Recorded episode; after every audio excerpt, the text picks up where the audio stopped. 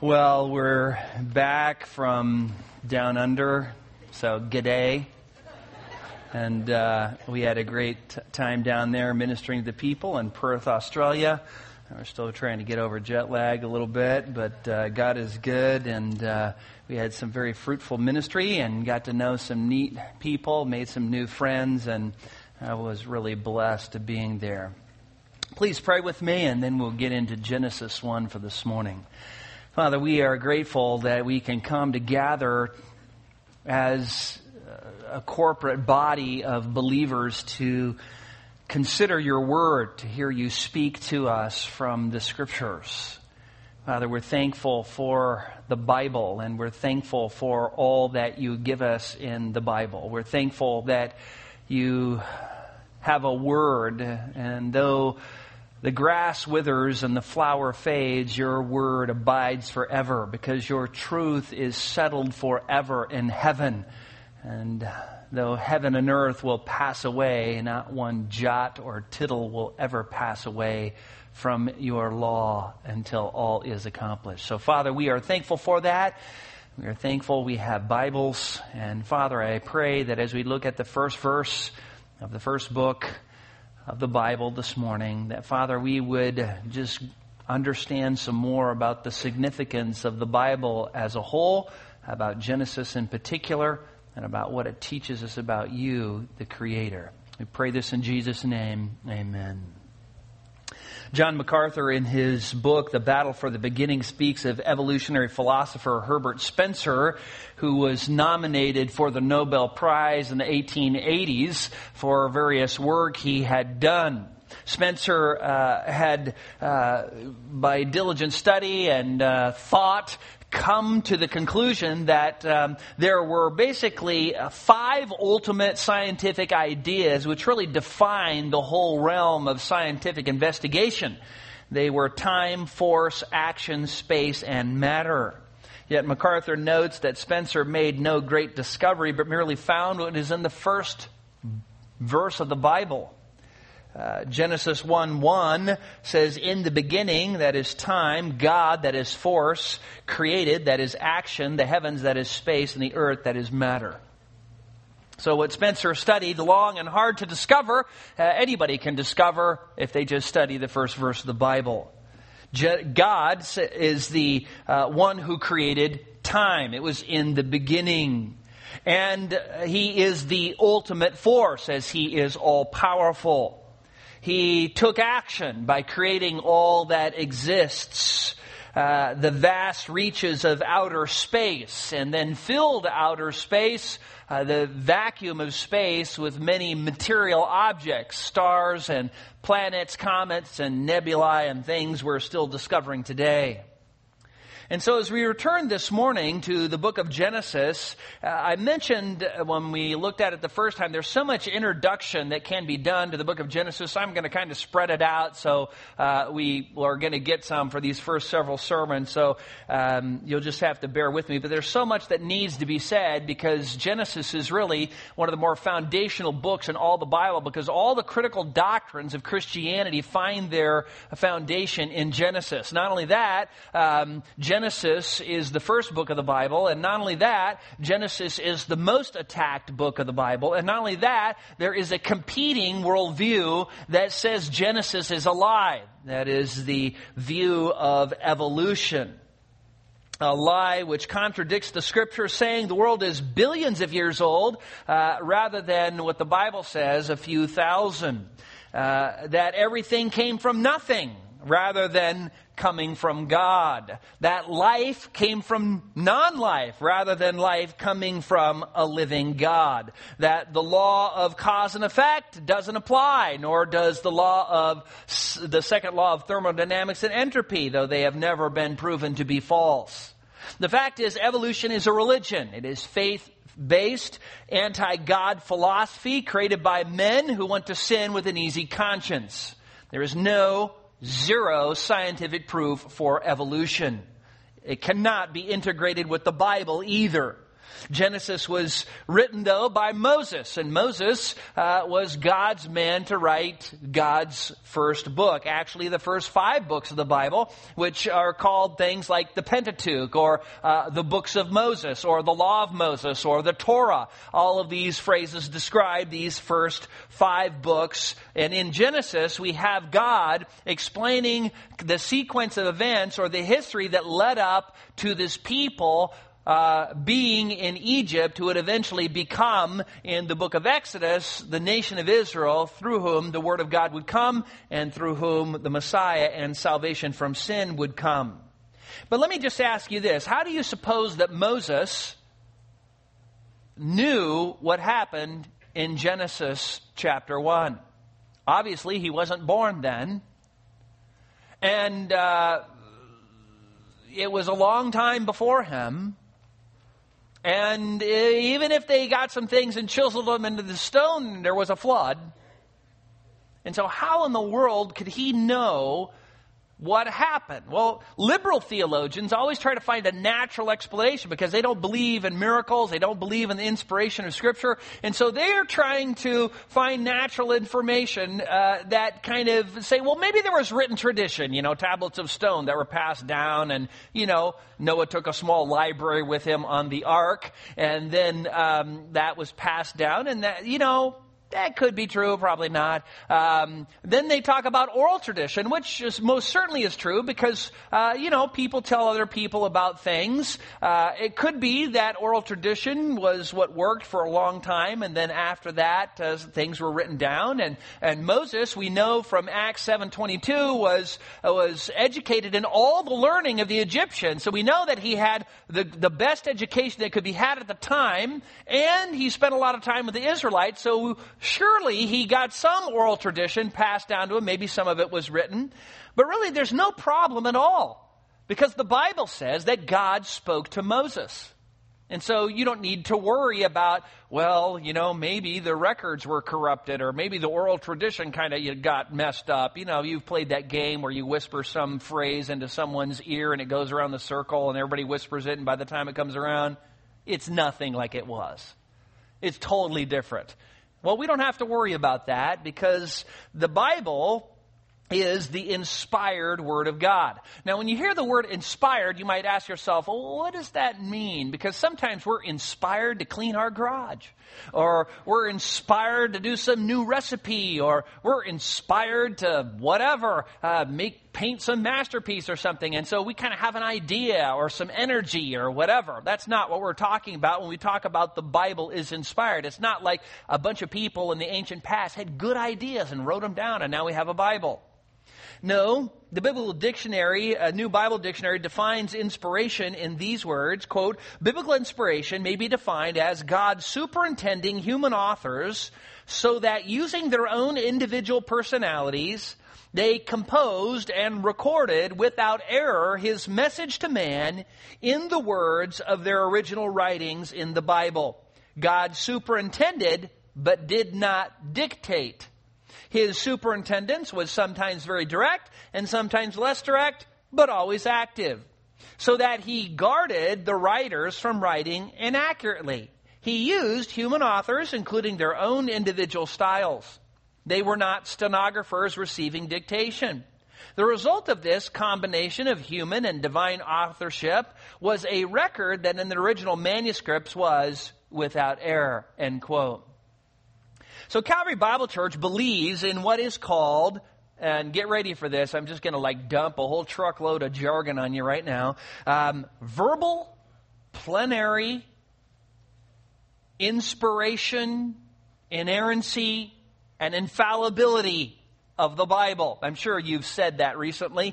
Um You probably sounded like something from Charlie Brown's teacher, you know, mwah, mwah, mwah, mwah, mwah, mwah, and that was it. Uh, but there's a reason for this jargon. What happened was, is, is early on, and uh, mostly in the last about one hundred years, what kept happening is there a, a, a, a church would be started, a seminary would be started, like Yale Seminary. You ever heard of that? Um, uh, uh, Harvard Di- Divinity School, uh, pretty much all the Ivy League schools were all started because um, people wanted to train pastors to preach the Word of God. Think about that. Uh, they don't do that anymore, by the way. Um, and so what happened is, is all, people would start these Christian institutions, and then they would say to professors or pastors who were coming in to pastor the church, do you believe the Bible? And they go, of course I believe the Bible. But they meant different things. Some said they believed the Bible was true, but only the original copies penned from the hand of the original authors. And that since that time, there was a whole bunch of errors, and we had to kind of pick and choose what we thought was correct. Others said, yes, we believe it is true, but what they meant is that the Bible has truth in it, but also many false parts. Others said, yes, they believe the Bible was true, but more in an existential way, that, yeah, you can read the Bible and find truth for you, and I can read the Bible and find truth for me, and even though our truths may contradict, it's truth. So yeah, I believe the Bible. So these so-called Bible believers were infiltrating churches, seminaries, Christian colleges, and the like, and were corrupting them, turning them away from the Word of God, and eventually causing them to go liberal, as the whole landscape of, of America and really all of Europe uh, gives testimony to. And this is why uh, different people begin to rise up and say, okay, we need to be more specific exactly about what we believe. So then came all this jargon, each term being very specific, so that if somebody came and said, yeah, you know, I'm interested in being your pastor, you could try and, you know, run them through a, a fine sieve, a very thin filter with a very fine grid to make sure that they're actually what you're looking for. Nelson's New Bible Dictionary defines these terms in uh, these words. Two terms often used in discussion of inspiration are in the Bible are plenary and verbal. Plenary, a term meaning full or complete. It means that each book, chapter, and paragraph of the Bible is equally derived from God. Verbal inspiration emphasizes the truth that the wording of the text, as well as the ideas conveyed, is supernaturally inspired by God through the Holy Spirit. Inerrancy is a term used along with plenary verbal inspiration to convey the view that the Bible's teaching is true on everything to which it speaks. The words of Scripture in the original writings teach the truth without any admixture of error. The Bible is not just a useful body of human ideas. It makes clear the mind of God Himself. Infallibility is a term often used as a synonym for inerrancy. However, the root meaning of infallibility is not liable to fail in achieving its purpose. Truth or inerrancy is aff- affirmed of the content of the Bible. Infallibility refers to the effectiveness of the wording in conveying reliable ideas, as well as the effectiveness of those ideas when used by the all-powerful Holy Spirit, end quote. So if someone were to ask you, so I was reading about, you know, verbal plenary inspiration, you could say, well, I know what that is. Verbal means the Bible in all of its parts and all of its sentences and paragraphs, as well as its ideas, are all inspired. Plenary means in all of its breadth, its height, its length, small parts and big parts are all inspired. Inspiration means that the Holy Spirit superintended human authors so that they wrote down with their own styles, own thoughts, own vocabulary, and own ideas the very Word of God without error. Inerrancy means the Bible is without error in the doctrines that it teaches. It does not mean that there are no differences in the ancient manuscripts, because there are. When you copy a book this big, you're going to make mistakes. And that's what we find. There are about two percent differences in the ancient manuscripts. But one point five percent of those are very easily dis, you know, fixed. They're like some guy wrote the same word twi- twice, and you can just see, well, he, he wrote it twice, he was tired, and you just cross one out, you know that that second word doesn't, you know, he just stuttered with his pen. Um, sometimes they wrote whole sentences over again. So there's really only about one half of one percent differences in the ancient manuscripts where scholars say, you know, should it be fleas or flies?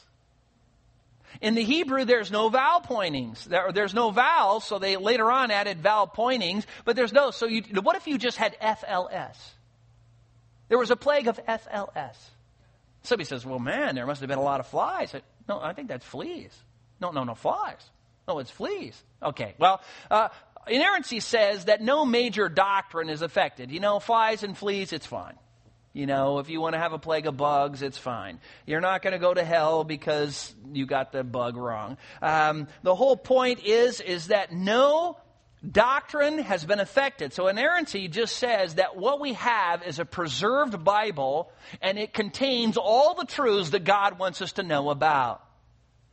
And because the Bible is infallible, it always accomplishes what God purposes for it. For instance, Isaiah fifty-five eleven reminds us, so will my word be which goes forth from my mouth. It will not return to me empty, without accomplishing what I desire and without succeeding in the matter for which I sent it. That is the idea behind infallibility. God's word accomplishes God's purposes.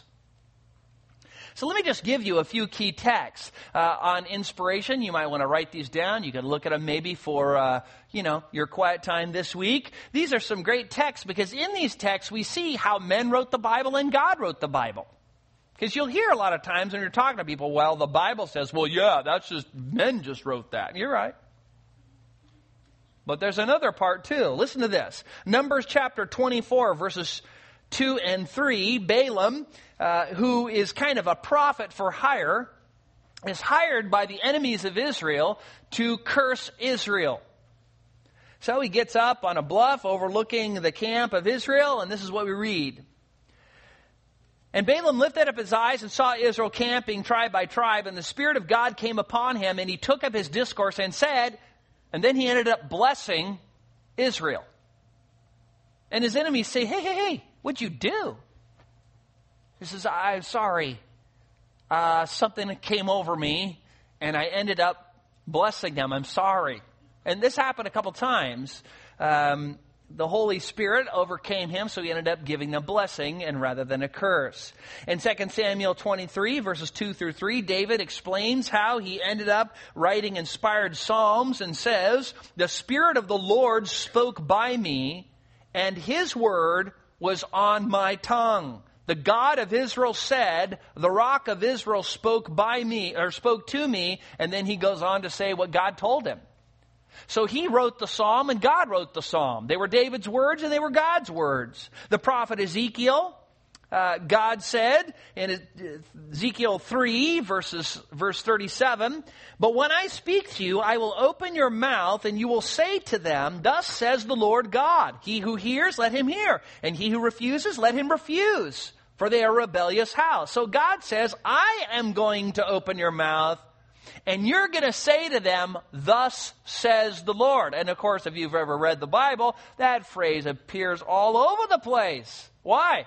Because it's God's word. Zechariah speaks of the rebellion of Israel against the Lord. And Zechariah chapter seven, verse twelve, they made their hearts like flint so that they could not hear the law and the words, listen to this, which the Lord of hosts had sent by his Spirit through the former prophets. Therefore, a great wrath from the Lord of hosts came upon them. The whole point is, is that God, through those former prophets, had the Holy Spirit move, so those prophets spoke the very word of God to them, so that when they were, they were disobeying the prophets, they were disobeying God himself. Remember when Jesus confronted the religious leaders up on the Temple Mount? And remember when uh, he gave them the little riddle to stump them? To drive them to the conclusion that he was the Messiah and God. And he, you know, quoted Psalm one ten verse one. The Lord said to my Lord, sit at my right hand until I make your enemies a footstool for your feet. He says this in Matthew twenty-two verse forty-three three, to the religious leaders. Then how does David in the Spirit call him Lord, saying, and then he quotes the verse. David was in the Spirit, and that's why his Psalms are inspired. In Second Timothy chapter three, verse sixteen, Paul tells Timothy, all Scripture is inspired, or literally God-breathed, and profitable for teaching, for reproof, for correction, for training in righteousness. Peter, in Second Peter chapter one, verses twenty and twenty-one, says, but know this first of all, that no prophecy of Scripture is a matter of one's own uh, interpretation, for no prophecy was ever made by an act of human will, but men, moved by the Holy Spirit, spoke from God. That's what the Bible is. The Bible is the product of men who were moved by the Holy Spirit and spoke to men from God. That's why the Bible is called the Word of God. So the reason Moses was able to write about things he didn't witness, which happened many years before him, even at the very beginning of time, is because the Holy Spirit supplied him with the facts. Either that or God told him directly. We know this because God appeared to Moses when they left Egypt, crossed the Red Sea, camped at Mount Sinai, and wandered around the wilderness. God would speak to Moses. We read this, for instance, in Exodus chapter thirty-three, verse eleven, where it says, thus the Lord used to speak to Moses face to face, just as a man speaks to his friend. And if you've ever had Mormons come to your house, they love that verse. They love that verse. Why? Because that verse says, see, just like God appeared to Joseph Smith. And then you have to say, well, let's first of all look at the verse. Notice where the emphasis is. The Lord used to speak to Moses face to face. Notice the indicator of the simile. Just as. Like in like manner. Kind of like this. As a man speaks to his friend. It does not say he spoke to him face to face. Like a friend, but like just as or in similar similar ways. You say, well, how do you know that? I mean, what do you? You just keep reading. Read chapter thirty-four. Moses then says, "Show me your glory. I want to see you." And God says, "You can't see me and live. I'll tell you what. I'll stick you in the cleft of the rock." And then a hymn was written. But Deuteronomy chapter five, verse four, Deuteronomy thirty-five, verse ten, uh, all speak of God speaking face to face with Moses in that same way, dialoguing with Moses. The glory, the Shekinah glory would appear, appear, and God would actually speak to Moses from the cloud of glory. So, if you look in your Bibles at Genesis chapter one, I'm going to read verses one through five, where Moses, inspired by the Holy Spirit, tells us what happened at the very beginning of all things. The Word of God says, in the beginning God created the heavens and the earth, and the earth was formless and void, and darkness was over the surface of the deep, and the Spirit of God was moving over the surface of the waters. Then God said, let there be light. And there was light. And God saw that the light was good, and God separated the light from the darkness. And God called the light day, and the darkness he called night. And there was evening, and there was morning one day. Now, last time we learned that Genesis one one can be broken down into several very easy to understand parts. If you just look at the verse, you'll notice that at the beginning it has the time of creation, in the beginning. Then the subject of the verse, God. Then what God did, he created. And finally, what God created, the heavens and the earth. We only looked at the time of creation last time and learned that creation happened in the beginning. In the beginning of what? In the beginning of everything that is. The, the beginning of what Herbert Spencer discovered, uh, which was time, force, action, space, and matter. But even more than that, the beginning of spiritual realms, the beginning of angels and living creatures in heaven, the beginning of all that is besides God happened in the beginning. The beginning of time, the beginning of the laws, the scientific laws which govern God's creation. And And it's very difficult to talk about God before that time, because before is a time word or an eternity past. past is a time word. We don't, we don't even have any words to describe what it means before that. Because if I were to ask you, uh, you know, so what was there before creation? And you might say, well, nothing. And I would say, well, what's nothing? And then you would say, nothing is, and then you'd tell me what it is. It's something. See, there wasn't even any of that. There wasn't even any nothing. There was God and only God, and the vastness of his being, self-sufficient, self-contained, and all that we know, all the material and spiritual, everything didn't exist. There was just God and God alone. Stephen Charnock, in his Existence and Attributes of God, says, quote, "The counsels of boundless being are not to be scanned by the brain of a silly worm that has breathed but a few minutes in the world. Since eternity cannot be comprehended in time, it is not to be judged by a creature of time," end quote. Charnock defines the eternity of God with these words: eternity is a perpetual duration, which is neither beginning nor end. Time has both. Those things we say are in time that have beginning grow up by degrees, have succession of parts. Eternity is contrary to time, and is therefore a permanent and immutable state, a perfect possession of life without any variation. It comprehends in itself all years, all ages, all periods of ages. It never begins. It endures after every duration of time and never ceases. It does as much to outrun time as it went before the beginning of it. Time supposes something before it, but there can be nothing before eternity. Otherwise, it would not be eternity, end quote. And you start, you know, talking about stuff like that, it's like, it just turns your brain into mush. It's just too much to even figure out how God could be. He just is, okay? He just is. He exists before everything, before in the beginning of Genesis one one. There was nothing else. As the author of Hebrews says in Hebrews one ten, "You, Lord, in the beginning laid the foundation of the earth, and the heavens are the works of your hands."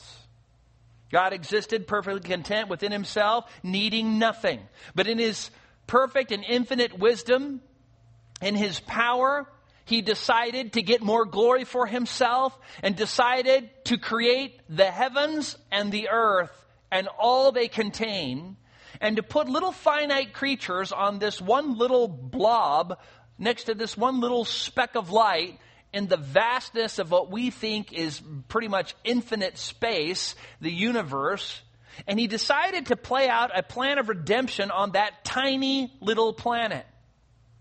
James Montgomery Boyce says, quote, "We may want to bring God down into our little microscope where we can examine him and subject him to the laws of matter, of cause and effect, which we can understand. But fret as we might, God does not conform to our desires. He confronts us as the one who was in existence before anything we can even imagine, who will be there after anything we can imagine. Ultimately, it is he alone with whom we have to do." So, contrary to the popular reigning view that everything came from nothing, it seems kind of absurd to even have to say that. Everything did not come from nothing. Think about it. Have you ever had anything come from nothing? Everybody knows that's not true, unless you're an evolutionist. Though evolutionists mock faith, their faith is far beyond ours and irrational at best. Evolutionists have no answer for where everything came from. They have two ideas. There was a big bang. A big bang of what? Where did the big bang come from? Who lit the fuse? They don't know. They have no idea. Some believe that matter has always existed, so they deny the law of cause and effect. They deny the law, the second law of thermodynamics and entropy, and they say that, yes, matter has always existed, and therefore they make matter God. And that's why when you're reading sometimes in different books, you'll read about materialist. A materialist is somebody who thinks that matter has always existed. And they think that you can just have dirt and rocks and chemicals, and from non-life can come life, which has never been observed. It's not scientific. It never happens. It never will happen because only one person has the power to create life. Only life can beget life. And so God is the one who created life. And when you look in Genesis one, if you just scan, I, I did, I went through and looked at all the things that God did. It's amazing what a major player God is in Genesis one. Listen to this. In verse one, twenty-one and twenty-seven, God created. Verse two, God was moving. Verses three, six, nine, eleven, fourteen, twenty, twenty-four, and twenty-six, God said. In verse four, ten, twelve, eighteen, twenty-one, twenty-five, and thirty-one, God saw. In verse four, six, seven, fourteen, and eighteen, God separated. Verse five, eight, and ten, God called. Verse seven, sixteen, and twenty-five, and thirty-one, God made. Verse seventeen, God placed. Verse twenty-two and twenty-eight, God blessed. So that the end product, according to verse thirty-one, God saw all that he made, and behold, it was very good. I mean, God is all over Genesis one. So when you look at verse one, the text says, in the beginning, God. We have looked at the time of creation, and now this morning I just want to just begin to introduce you to God, the God of creation. The word used here for God is the word Elohim. And it's an interesting word because in the Hebrew it has a masculine plural ending. There are several words in Hebrew that have this ending, and they aren't quite sure why. Usually, you have a, a masculine singular ending for something that's singular, but here God, who is one, has a plural ending. You have one cherub, and you have two cherubim. You always put the I am, that is the indicator of masculine plural. So here we have Elohim. And you think, well, why is that? Well, some have said, well, because God is a composite entity. He has a lot of facets, which is true. A lot of attributes, which is true. And we can see that uh, as we study the Bible.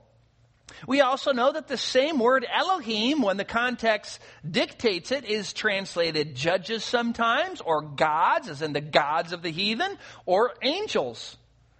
The shortened form of the word El is tacked onto a whole bunch of other words to make all these other names of God. For instance, you have El Elyon, the Lord Most High. El Echad, the one God. El Emet, God of truth. El Shaddai, God all-sufficient, et cetera. They're just all the way through the Scriptures. So this word is, is an interesting word. So it does describe a multifaceted God, a God of many attributes, many characteristics. It also could be an allusion to the Trinity. If you notice, not only is God mentioned in verse one, but verse two says the Spirit of God was moving over the surface of the water. So right off the bat, hey, there's the Spirit right there. And if you look down at verse twenty-six of chapter one, notice what it says there where God says, let us make man in our own image. Now, let me ask you, before any people were created, who was God? What was going on there? God is speaking with himself. Let us do this. Do, do you ever say that? You know, you need to mow the lawn. You look in the mirror and go, let us mow the lawn. It's unusual, isn't it? It's interesting. It's almost like there's more than one person in God. Later in Genesis chapter eleven, verse seven, God again says concerning the Tower of Babel, come, let us go down there and confuse their language. So right there we're, we have allusions of uh, plural deity. Not only that, Jesus is mentioned in Genesis three fifteen as the one who had crushed the serpent's head. That's where the Messiah, the Savior, the Deliverer is mentioned. And though the doctrine of Trinity isn't fully developed until the New Testament, we can see here the plural name of God, the Spirit in verse two, the let us and in one twenty-six and eleven seven, we see that there is this plurality that is beginning later to be developed, and we know that the God um, uh, of creation is a triune God. So if somebody were to come to you and say, so what, what member of the Trinity actually did creation? The answer is yes, all three. We know this for several reasons. Uh, for instance, speaking of the Spirit, Job says in Job thirty-three verse four, the Spirit of God has made me, and the breath of the Almighty gives me life. The psalmist says of the creatures of the earth in Psalm one oh four, verse thirty, you send forth your spirit and they are created, and you renew the face of the ground. When it comes to Jesus, the New Testament is very explicit about him being the creator. In John chapter one, verses one through three, we read this, in the beginning was the Word, and the Word was with God, and the Word was God, and he was in the beginning with God. All things came into being through him, and apart from him, nothing came into being that has come into being. We know that the Word, which was with God and was God in the beginning, is none other than Jesus Christ, because verse fourteen goes on to say, and the Word became flesh and dwelt among us. Not only that, verse ten says of Jesus, he was in the world, and the world was made through him, and the world did not know him. So Jesus is the creator of the world, as well as the Holy Spirit. One of the very clearest texts is in Colossians chapter one, verses sixteen and seventeen. If you want to turn there, Colossians, this is a very comprehensive verse. I think one of the most clear and comprehensive texts on Jesus as creator found anywhere in the Bible. Paul is arguing for the supremacy of Christ in the book of Colossians. And he says this, starting in Colossians chapter one, verse sixteen. For by him all things were created, both in the heavens and on earth, visible and invisible, whether thrones or dominions or rulers or authorities, all things have been created through him and for him. He is before all things, and in him all things hold together. So those two verses are very comprehensive, and th- th- these are the things they speak of. One, Jesus is the creator of all things. Two, Jesus created all things in the heavens. Three, Jesus created all things on the earth. Four, Jesus created all things visible, which includes all we can see. And five, Jesus created all things invisible, those things in the spiritual realm. Specifically, six, he cr- created angels and spiritual beings indicated by thrones, dominions, rulers, and authorities, which are all designations for angelic hierarchies. Then also, um, he repeats himself, Paul repeats himself just to make sure we, we haven't missed it here, that all things have been created through him and for him. And then in verse seventeen, Paul states two more facts that contribute to Jesus as creator, saying, eight, he is before all things, which means he is preeminent, eternal, the greatest. And finally, and uh, he says in verse seventeen, in him all things hold together, which means that Jesus not only created all, every, and each thing, visible and invisible, spiritual realm or physical realm, but that he sustains, holds together everything that exists. He is the one who, who holds all the atoms to, in, into place. That baffles scientists. There's all these little microscopic charges inside atoms that hate each other, but they're clinging on to each other. It's like, why is that?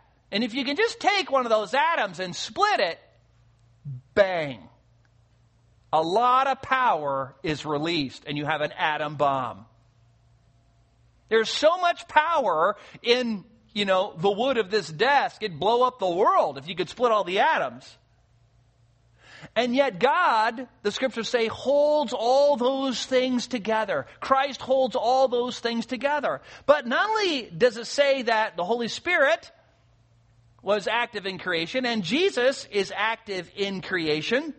For instance, the, the elders fall down at Jesus' throne and say this in Revelation four eleven, worthy are you, our Lord and our God, to receive glory and honor and power, for you created all things, and because of your will they existed and were created.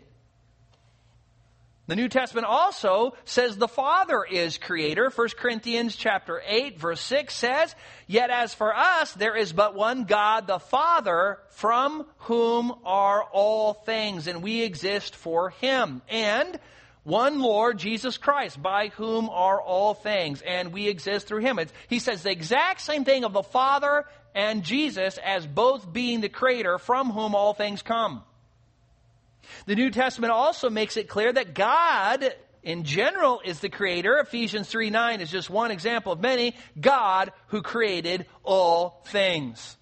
So when we look at Genesis one one, and it says, in the beginning, God, we have packed into that the eternal, all-powerful, all-knowing God, the everlasting God of the Father, the Son, the Holy Spirit, who together spoke everything into existence that exists. Now, we might think that because Genesis one one is the first verse of the Bible and records, uh, you know, the creation of all things, there is nothing to discuss before Genesis one one. However, there is, except we don't have time. Pray with me. You'll just have to come back next week. Father, we come before you just glad we were able to look a little bit more at one more word in Genesis. Father, there is so much here for us about your word, about Genesis, about what you did. We're excited to learn more about you, to learn about the God of creation, the triune God, the Father, the Son, the Holy Spirit, who, before anything was, determined to create all that exists out of nothing. Father, we want to worship you. We want to praise you. We want to honor you with our lives. May we do that this morning. And Father, we just ask that we would leave here praising you and thanking you that you are our God. We ask this in Jesus' name.